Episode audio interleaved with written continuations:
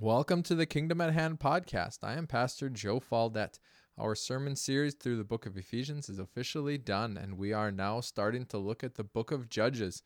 If you want to know how we're approaching the book of Judges, uh, the last sermon was on how to study story, and that's talking about and laying the foundation for the book of Judges. As we go through this, we encourage you to like it on iTunes, share it with other people if you enjoy it. And if you don't, uh, it would be nice if you kept silent and didn't give us bad reviews. But nevertheless, if you want more information about Hosanna, come visit us at our website, www.hosannaforlutheran.com. You can come and worship with us on Sunday mornings. We have worship at 10 a.m. and Sunday school at 9 a.m. You can also check out our YouTube page if you want to watch me deliver this sermon. And the YouTube page is Hosanna Free Lutheran Church. Judges 1, verses 1 through 7. And I read in Jesus' name.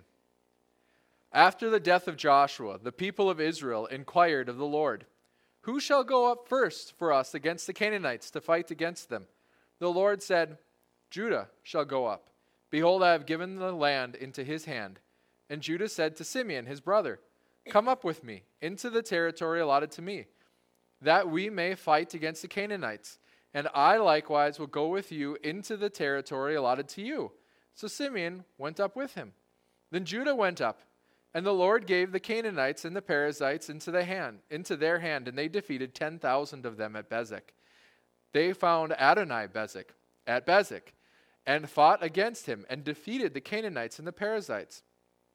Adonai Bezek fled, but they pursued him and cut and caught him and cut off his thumbs and his big toes.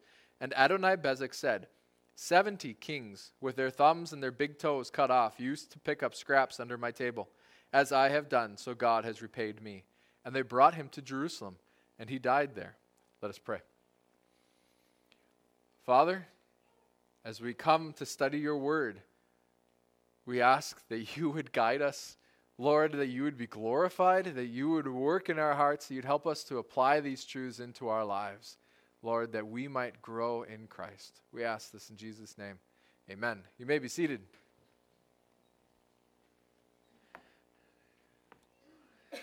And so, as we start, you know, we start out with the book of Judges. Why was Judges written? As we study throughout the book of Judges, the the best understanding of the book of Judges that I have, not meaning that I am the end all, beat all, um, but the best understanding of the book of Judges I have is that the book of Judges was written to describe to the Israelites why the Israelites had wandered so far from God. Because in the days of Joshua, which is the book right before Judges, you know, in the days of Joshua, they were being led by Joshua and God was doing remarkable things through the people of Israel. God was showing himself strong, God was showing himself powerful. They walked across the Jordan River during flood stage. They picked up rocks out of the Jordan River, carried them out of the Jordan River, set them up as an altar so that all throughout the age of Israel, it was supposed to be all throughout the age of Israel, they could look back at those rocks and say, See what God has done. These came out of the water. And this was happening through Joshua. And Joshua was leading the people of Israel. And Joshua was powerful and Joshua was great. And everyone was excited, excited as to what God was doing through Joshua. But what happened to Joshua? Joshua got old. Joshua died. And so, Joshua, who is Joshua? So, as, as we enter into the book of Judges, we start out after the death of Joshua. Who was Joshua? Joshua was the great leader of the people of Israel. And Joshua gathered all of the people together. Joshua was appointed by Moses. Joshua had all of the people following him. Joshua was a man of God. So when Moses was, when Joshua was training under Moses, what did Joshua do? When Moses was out in the camp doing what he needed to do, Joshua stayed and he prayed in the temple. Or not in the temple, in the tabernacle. Joshua knew God. He was a man of God. It was Joshua who fought when Moses held his hands up. it was Joshua who's down on the field fighting. So Moses is standing up above praying. That's why his hands were raised. That's what that means. And so it's Joshua then that was the hands of Moses fighting. Um, I don't remember who that was right offhand. Does, well, it does matter, but it doesn't matter for the sermon. Um, and so Joshua was in the midst fighting. Joshua led the people of Israel greatly. And the problem with a great leader, though, is that they're human. Great leaders don't last forever, great leaders die. Now, great leaders die in all sorts of different ways. And this is one of the things that's really hard because sometimes great leaders die physically. You know, like for, oh, just pick on politics. For the Republican Party, Reagan died. You know, what did it mean that Reagan died? It means that he, when he got Alzheimer's, when he stopped being a public figure, he died. He could no longer be the present leader of the Republican Party. You know, and that's what happened to the Republicans. And then, well, I'm not getting all the way into politics by any stretch of imagination, but there was a physical death there. What happened when the king died? When the king dies, the, there's a time of turmoil. We don't know who to lead. Have any of you ever been in a congregation where a great leader has died? someone who really established that congregation and led that congregation, and the people followed them, and they died physically. Have you ever had it when a really strong leader left? That was a type of death. Human leaders don't last forever because them leaving that position of authority is a type of a death because their position of authority now has died. And so great leaders die. They die physically, they die because they leave their position of leadership. They die also because of moral failures. Because the authority that leadership has with it, that authority, that respect that's given to leaders, if they have a moral failure, that's a type of a death. Because that position of leadership is removed from them. That position of respect is removed from them, and they die. You know, and we have this happen in our lives. You know, as, as Jim was discussing these divorces that are going on and, and mom and dad fighting over the kids. What's happening there to those kids? One of the things that's happening is their respect for their mom and dad is dying. And so their mom and dad is as the rocks, as the leaders in their lives, is getting washed away. Because that respect is dying. And so then their parents in their eyes as being the stable ones, the ones who know best, that image in their minds dies. And we go through this as Christians, as we follow anybody, as there's any great leader, they die in some way, shape, or form. They die. They might not die physically, but they might die morally. And so then we in our minds, we remove them from that position of leadership. That person that was that moral, upstanding person, they're dead. They have to be removed. They might die physically. Somebody else has to be put in that place. Someone leaves. I know that today is the last day for the Augustana Church. Uh, Kathleen Yulin Klinkner is leaving today, I was told yesterday um, that she's gone.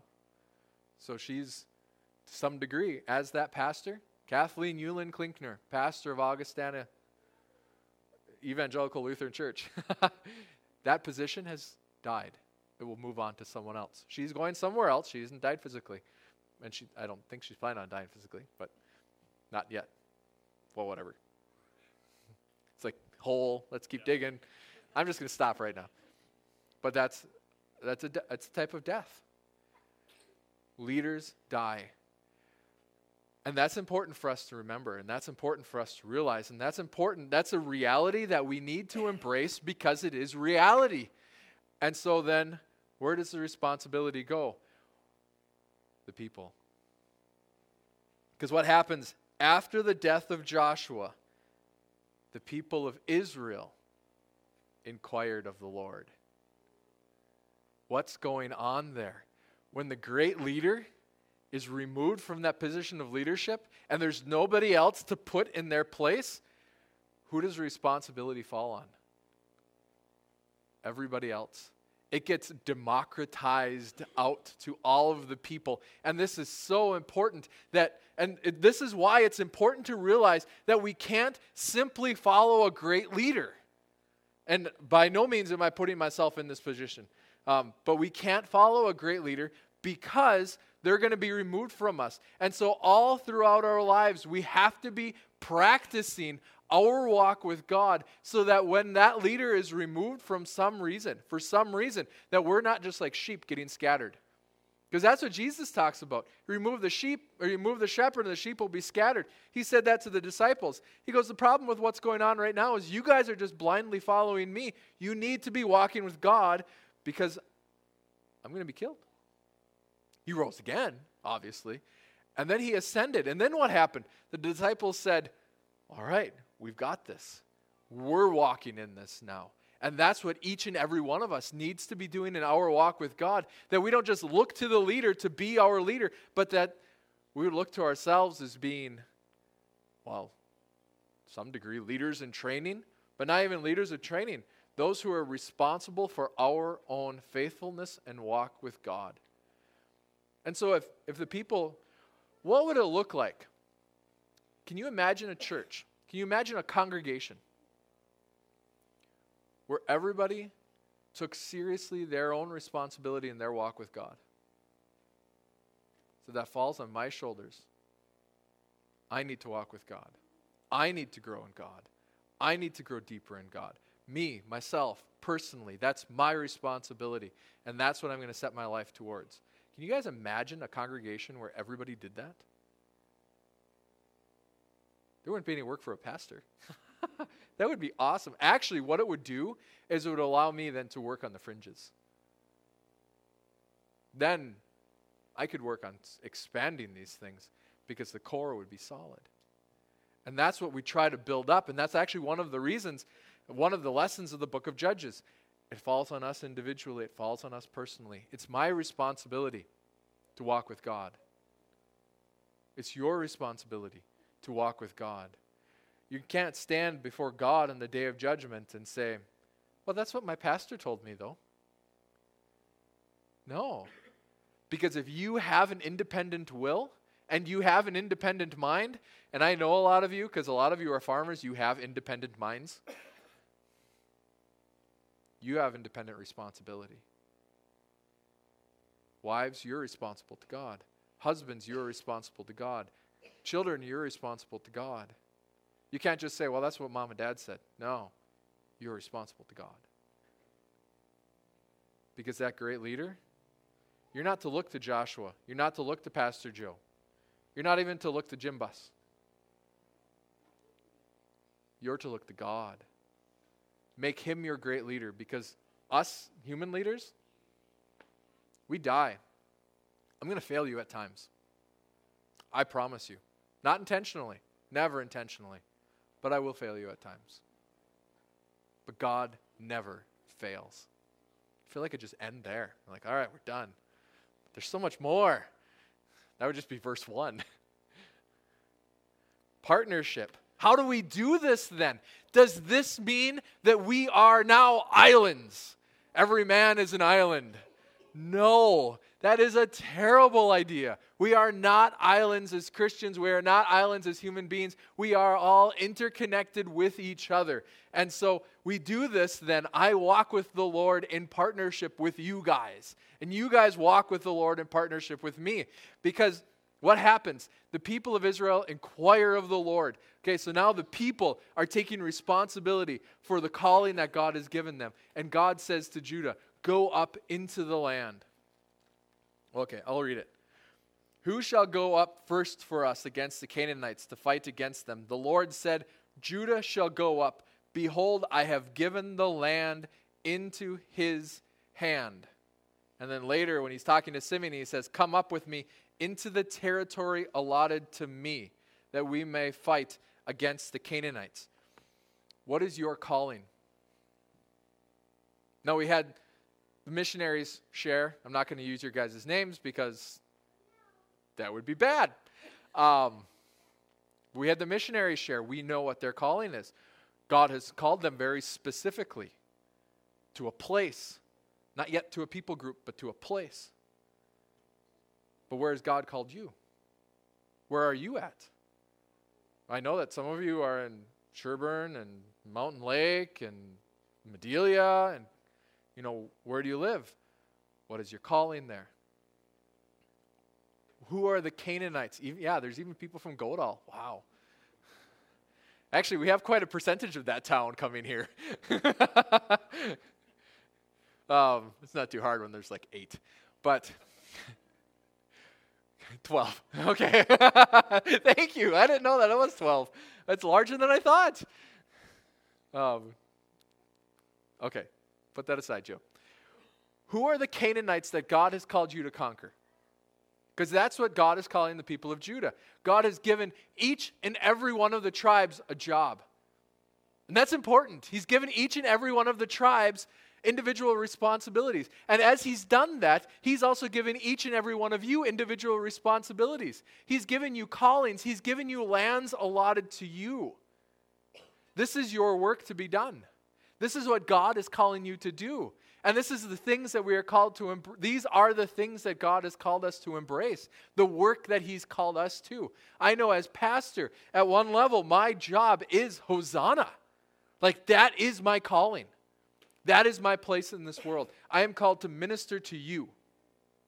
At the same time, I'm called to minister through the spoken word. And so that's why we have YouTube. That's why we have podcasts. That's why we have the radio.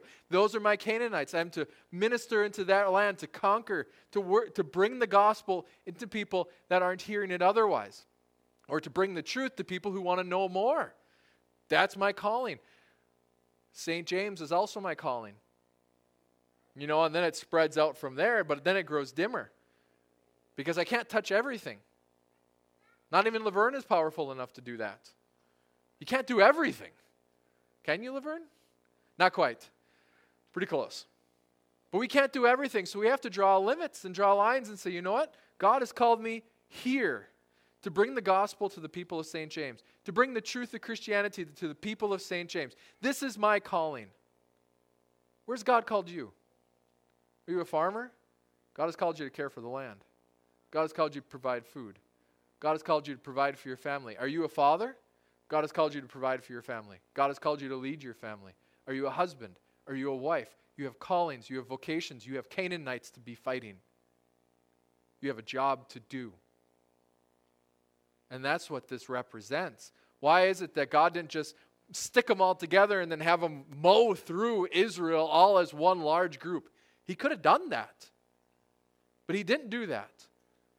And so he didn't do that. How can we apply that? This is how we apply that. What's my calling? What are the tasks allotted to me? Is it to care for your parents or your grandparents? Is it care for your children? Does it guide your spouse? I can tell you it's all of those things. To glorify God in your work? Is it to teach? Is it to preach? Maybe God's calling one of you to preach. I don't know. Maybe God's calling other missionaries. Maybe God's got his call on one of your lives. I can't say. I don't know all things. God does. He will show you the land allotted to you. But then what do you do? So you ask God. Don't ask me. ask God. Because that's what the Israelites do. They ask God. They say, Lord, what should we do first? And He'll show you. He spoke. God spoke to the Israelites. Isn't that an awesome thing? You know what we learn from that? God speaks to his people. Are you one of his people? God will speak to you. I don't know if he's going to do it out loud. He might do it out loud. He might do it through the words of someone else. He might do it as you're reading the Bible and it's just boom, something embosses in there and it's like, I needed that phrase. And it just clarifies everything. That happens by the grace of God, by the power of God, those things happen. So as God speaks to his people, God guides his people. You're not in this alone. This is God's land that he's giving to you to work. So your ministry and your calling, that's not yours, that's God's. But he's giving it to you to work. And that's, well, there's a lot of things. I'm not going into any of those. But we're not doing this alone because one of the awesome things of what Judah does, he doesn't say, All right, I know what I'm called to do. I'm just going to go and do it all by myself. Turns to Simeon and he says, Simeon, let's do this together. Jim? So, Judah, the man Judah, is dead at this time. Yes. The man Judah is dead. Is dead at this time. The man Simeon is dead. Yep. So, did they have like a family head that made these decisions, or They did. They had tribal leaders. And so, does God speak through leaders? Yeah. Are people responsible towards leaders? Yeah, because we're not all in this alone. God does work through hierarchies. And that's an interesting thing about leadership. As the great head dies, other people will rise up into lesser positions of leadership. You know, there might never be a Joshua again. And in all actuality, David never quite reached the position of, well, I don't know, you make the argument that David did reach the position of Joshua. But, you know, Solomon, no, didn't have the respect of the people. Rehoboam, nope, northern kingdom split under him. And so it might have David, Joshua, the great leaders. But throughout that, yeah, there's there's individual leaders throughout the tribe of Judah, throughout the tribe of Simeon. There are leadership positions in there too. Yeah, probably. Yeah. But that doesn't mean that God doesn't speak to individual, which we'll see further on in the book of Judges. Um, and so, who does Judah ask? Judah asks Simeon. I don't know if you can see that there. Judah is this purple one down at the bottom. Simeon is the red one that's in its midst. And so, when we're looking for help, who do we ask? We ask the one that's closely tied to what we're doing. You know, who else does this affect? And so when we need help, because we do, we're not islands, we don't do this alone. And it wasn't that God called Caleb to go and do this, God called the whole nation of Judah to go and do this. As, as we go out and do the work that we do, who else is touched? Who else is affected? Who else is called to something in this area? I'm not going to ask our missionaries to come and help me. Well, actually, I probably could since speak or have to cut that out. since one of them speaks Spanish, um, you know, to go and help me minister to my neighbors. I could, but you know, they have other work to do. Maybe I need to ask Lowell to help me to reach these people. Maybe. You know, who else is affected by this? Who else lives in this vicinity? Who else is called to this area? You know, that's why is it that Vicky, well, why is it that I often don't ask Vicky to preach? It's not her calling. But you know what? If you want someone to help you with music, she is a great one to ask. Maybe not Edgar. He might not be the best to help you with music. It's possible. You want someone to help you with woodworking? Kevin would be a good one to ask. But you don't help him to do something in calling that he's not comfortable with. You know, like dance interpretation.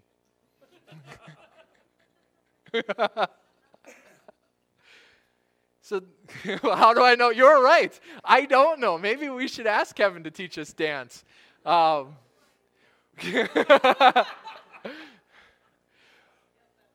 so, yeah, that was a little louder than I was expected. So, what do we do though? We're not in this alone. We must not do these things alone. God doesn't want us to be isolated individuals. He has called us as a community. And so, to, to fulfill the callings that God has given us, God wants us to ask those who have giftings, who have areas, who have allotments that are close to ours, to bring them in so that we can help them with theirs and they can help us with ours. Because we can't do these things alone. We're not islands. Does that make sense? We do this in partnership partnership with other people who have callings and giftings like we have. And there's all sorts of reasons why, but I'm not going into all the reasons why. And then we get into the cracks. We start to see cracks already. We've only been through seven verses in the book of Joshua, or Judges. We're already seeing cracks in the faithfulness of the people of Israel. And it's just amazing. So, what happened? The people of Israel called on the Lord, and the Lord said, Judah, you go. Tribe of Judah to the head of Judah, we don't know where he spoke, how he spoke exactly. He said, You go. Judah said, Simeon, let's go. And then they went, and they were successful. They did awesome things together. They defeated the Canaanites, they defeated the Perizzites. The, Judah went up, and the Lord gave the Canaanites and the Perizzites into their hand. They defeated 10,000 of them at Bezek. And so Bezek's the place. We don't know exactly where that is. Remember, we're a secondary audience. The author of the book of Judges wasn't writing this for ignorant Minnesotans. Um, he was writing this for people who understood what was going on at that time. So at Bezek, they defeated 10,000 of these people Canaanites and the Perizzites, enemies of God, people who were trying to, well, kill the Israelites for that matter. That's what they're trying to do. That's what's going on. And they start to take pride in this. And it makes sense that they would take pride in this. But instead of seeing this as a gift of God, they started to see these things as things that they did. And how do we know that? Because they started acting independently of the will of God. And they found Adonai Bezek. Now, the word Adonai, do you guys know what that means? It just means Lord, king, boss, head, you know, the head of Bezek. So they defeated all these people at Bezek. Then they captured Adonai Bezek. What were they supposed to do? What were the Israelites supposed to do when they entered into the land? Were they supposed to keep around trophies? No. They weren't supposed to keep trophies. They were supposed to clean the land, clear it out. It was supposed to be complete and utter, well, we use the word genocide nowadays. They were supposed to kill them all. Why is that? Well, God, actually, because that question always comes up. Why did God command the Israelites to commit genocide? So, in Abraham, do you remember when Abraham was brought to Israel? God said something really strange to Abraham. He told him, Your descendants are going to go to Egypt for 400 years. And then he tells him why. I don't actually know exactly the, the order of this, but he tells him why in that. He says, Because the sins of these people haven't been fulfilled yet.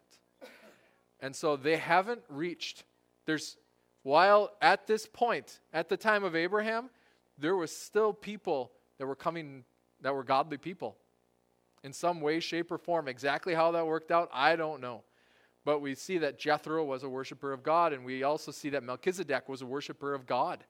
And so there were godly people here. So they hadn't totally eradicated godliness. They hadn't given themselves over totally to unrighteousness at the time of Abraham. Sodom and Gomorrah had. See what God did there.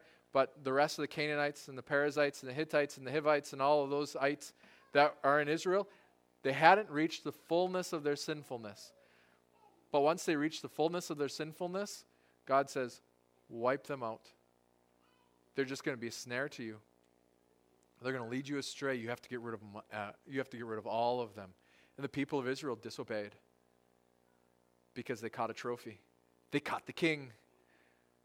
And when they caught the king, they kept the king. And what did they do to the king? They cut off his thumbs and his big toes. Did God ever tell them to do that?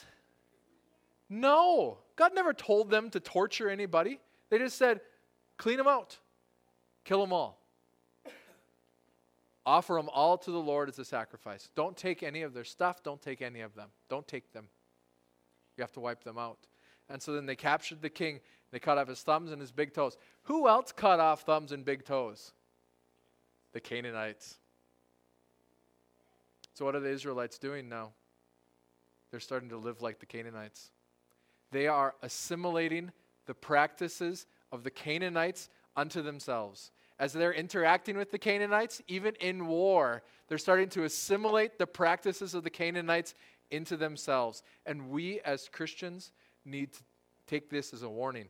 Because does it go how many of you have ever read through the book of Judges? Anybody here? Most of you? Good. I'm glad to see that most of you have. Do the people of Israel get better or get worse in the book of Judges? I tell you, it's not better. So, what happens when we start taking the ways of the world upon ourselves? We get worse and worse and worse and worse. It just goes downhill. And so, this is why it's so important that we as Christians don't start taking trophies from the world. Don't start acting like the world. This doesn't mean that we can't have praise music. That's not what we're talking about here. But we're talking about the ways in which we interact with God. We're talking about the ways that we pray. We're talking about who do we pray to? Who is our goal? Who do we worship? Do we worship money like the world worships money? I know churches that worship money. Do we worship numbers like the world worships numbers? I know churches that worship numbers. Does it go well for them? Does it go well for churches that worship money? Does it go well for churches that worship tradition? The world worships tradition. We're not supposed to worship tradition. We're supposed to worship Jesus. We're supposed to be in obedience to Jesus, not the people that lived 500 years ago. We don't obey them, we obey Jesus. He is our Lord. He is our master. And so when the Israelites start assimilating unto themselves the practices, the glories of the people of Canaan, it doesn't go well. And so we as Christians need to keep our eyes on the prize glory, heaven, eternity. That's our goal. We're not the world. We don't live like the world. We don't act like the world. We don't look like the world looks because we don't look where the world looks. That's what the Israelites were doing. They were saying, See how great we are? We've got Adoni-bezek, the Lord of Bezek, under our thumb. See how great we are? Instead of saying, God, thank you. They're puffing themselves up to the people around them. Because I'll tell you what, God wasn't impressed. Obedience is better than sacrifice. Right? That's what we're told in the book of Samuel. Obedience is better than sacrifice. And so, what do we learn? Who is ultimately responsible? Me. Not Pastor Joe. Me. I'm ultimately responsible to God. You can follow me as your pastor. You don't have to. That's fine. Because you're ultimately responsible for you, and I'm ultimately responsible for me. But I will see, do the best that I can to lead you in godliness in any way, shape, and form I can. I will do my best. Follow me as I follow Christ. When I'm not following Christ, don't follow me. And you have to make that decision. And as you're following Christ, bring along others with you that have the same callings and places and allotments that you have. Gather them into your lives that the kingdom of God might come into this world, that you might help reach St. James or Sherburn, that you might help reach people on the radio. Maybe God's calling one of you to have a radio ministry. I don't know. This is the work of God. Fulfill the calling that He has given you and bring others with you so that you might do that better. And finally, don't, don't make the world's goals your goals. Don't assimilate their practices or you will become like them. And if you become like them, oh, it doesn't go well. It doesn't go well. And I can use way harsher language, but we'll just leave it at that. Any questions? Clear as mud? Mina. Oh.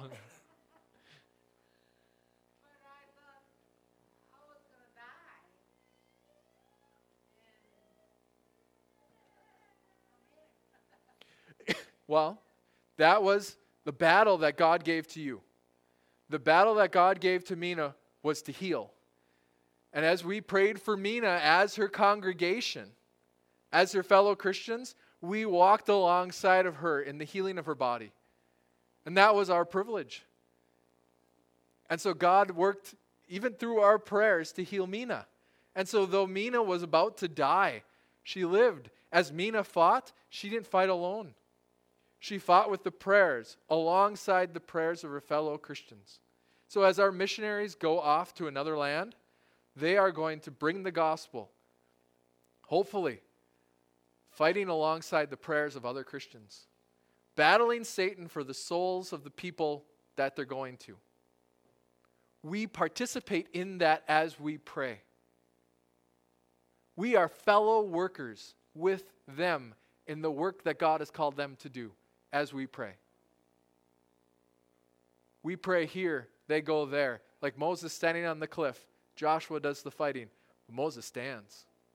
We're called to stand as Moses if we're called to stay here. Maybe you're called to go with them. Would you like some partners? All right. So if anybody wants to come with, they're leaving in January. Get your act together. No, but we do this as partners. And so as I fight, pray for me. As you fight, whatever fight you have, ask for prayer. Amen. Let us pray. Father, we thank you. We thank you for your powerful working. Lord, even in our lives, we thank you for the calling that you have for us, Lord. And I pray that we wouldn't just be lost without a leader, but that we would look to you as our leader. Lord, as the people of Israel were called to do, to look to you, that you would be our king. Lord, and may we walk in righteousness and in obedience, even when we don't understand it, even when we don't like it, Lord, that we wouldn't assimilate the goals and the practices of the nations around us. Lord, that we would walk in holiness and righteousness in everything we do. Lord, that you might be glorified and that we might remain pure. We ask this in Jesus' name. Amen. Our final hymn today. Yikes.